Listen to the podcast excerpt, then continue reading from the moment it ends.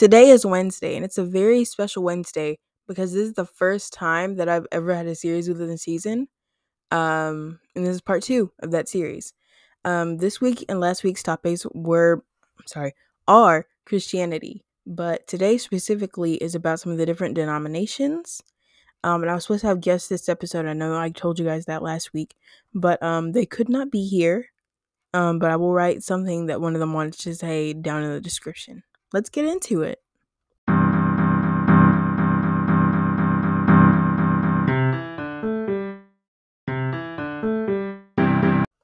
What is the real point of Christianity? There are lots of conflicting views. Love God, love everyone, don't sin, be reconciled to God, and a lot of other things. Honestly, I think it's to love God and not be a jerk to people. Like, I mean, be for real. People don't like jerks. People will run away from you if you're a jerk. Dead serious. Um, but recently, I saw this headline on NPR, I think, that people in Ivy League did some research and they found spirituality to be better for mental health. Yeah, I don't know how that science works because I've been a Christian for so many years and I still have problems with my mental health. So, yeah. Back to the main topic about the denominations. Um, but before that, I will exist why they exist in the first place. I'm sure we're wondering why there are so many different branches of Christianity when we all believe in basically the same thing. Well, because of different oppression tactics others were using and differences in how the messages in the Bible were being received, different people started their own churches, basically like deviated from the norm and were like, oh, I'm gonna go do this now. Because you're a liar. That's not what God said. Yeah.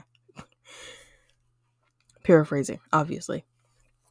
Um, but that's when the different den- denominations came to be. When some of those teachings were like, okay, I don't think that's what they said in the Bible. I'm going to do this research start my own. Oh my gosh, that's not what they said. You've been lying to us this entire time. I'm going to go start my own church and actually teach the truth. I'm going to teach my own interpretation of the good news. However, some of those teachings came with stuff that was actually never said in the Bible. no Catholics. Sorry. What? Or stuff they took quite literally from the Bible. And when I mean literally, I mean very literally. Like they have a lot there are a lot of metaphors in the Bible, but um some of the metaphors they took in into literal context, I I don't know what they were thinking. um, that's when the different denominations came to be. Not all of them came at one time, but they all came at a specific point in someone's life when they were like, I don't believe what this person is saying about Jesus. I'm going to go do this research on my own. Um, and I don't. And they found it and they were like, oh my gosh, that's not what they said. I'm having a different revelation than what they share with me, so I'm going to go start my own church. Right? And then after I read an article on what the Bible says about separation of believers and what they drew from scripture on that, and I mean actual scripture, um, I really agree with what they said. The quote that I wanted to read from that was more of a question, but it still works. Do their respective teachings really represent conflicting represent ah, do their respecting teachings actually represent conflicting concepts with God, or are they just grand variations on a grand theme? Of course, it's important to highlight that when the Roman paganship, basically them having all these different deities, honestly, I love mythology, but I've always been more of a Greek mythology person. I mean, I admire the Romans for like their structure and the way they they ran their empire, but um I've always been more of a Greek mythology person. Anyway, uh, when the Roman paganship died down and Roman Catholicism took its place, they had some pretty heavy dogma that not a lot of people agreed with. That being said, I think Vatican City is actually very cool, seeing as how they are still technically a theocratic community and live under the Pope, even though technically they're in Italy, they are their own country. basically. I did the research. They have their own flag, they're their own micro country. It's like the coolest thing. And it's not like a big city. It like, you know, New York. It's like a very small community as opposed to what us Americans are kind of used to. Um, but I couldn't imagine having to be the person that fought that battle for it to be its own country. Like, it's crazy if you actually go into the history of that. But I mean, I like history, other people don't. um, that being said, let's talk about the denominations. So, starting off with the Episcopal Church or the Anglican, whatever you want to call it, um, they use the Bible and the Book of Common Prayer as a foundation of faith. Now, the Book of Common Prayer, I am pretty sure it's like what they believe about the Bible, what they've seen in the Bible, what they think it means, which I don't have a problem with like self interpretation because technically we don't know if anybody else is speaking the truth. I'm sorry, I'm about to lead y'all all into this really, really weird debate with myself about what truth is.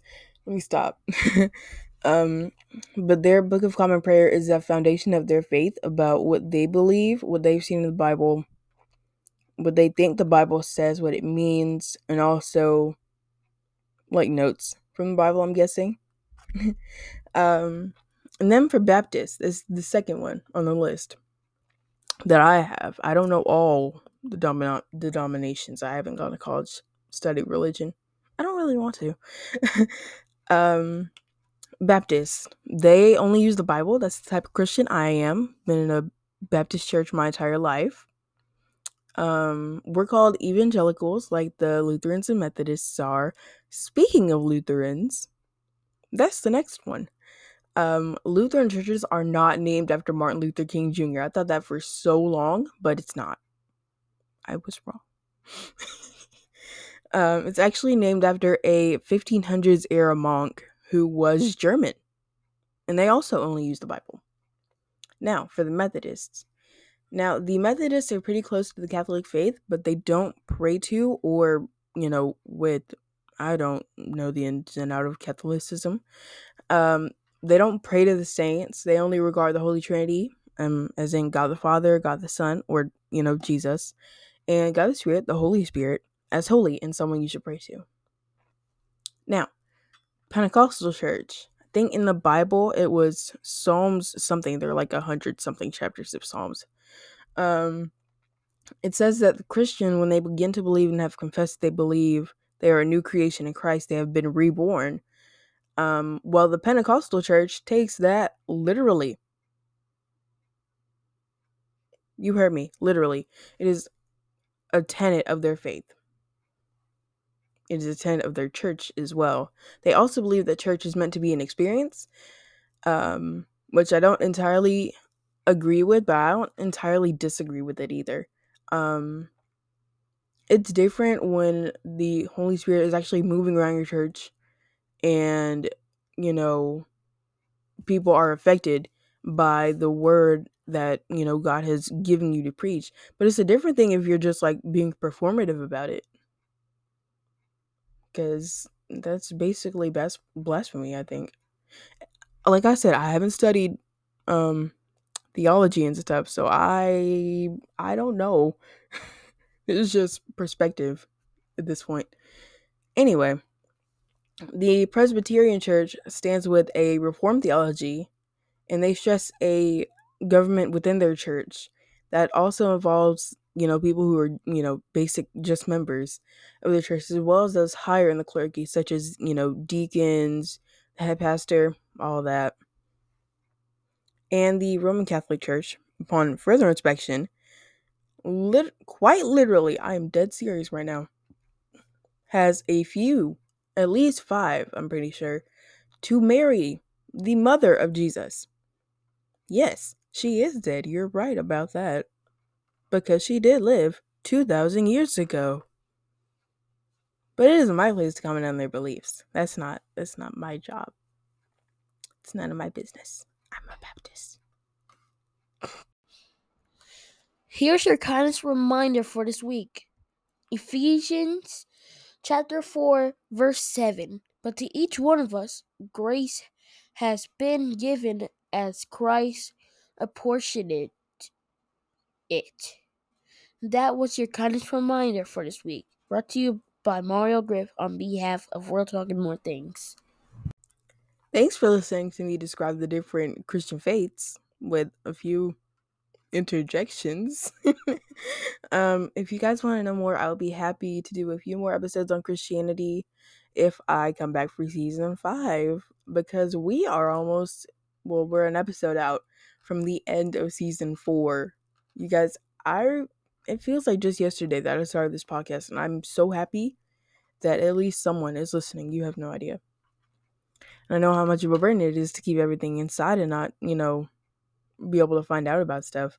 So if you have an episode topic that you would love to hear me talk about and you know possibly butcher um send it in um in the Q&A section on Spotify or leave a voice message for me and I'll see every day. I will talk to you through your headphones next time.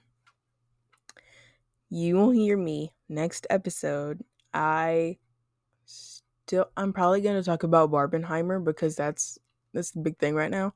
Um but yeah, you're special.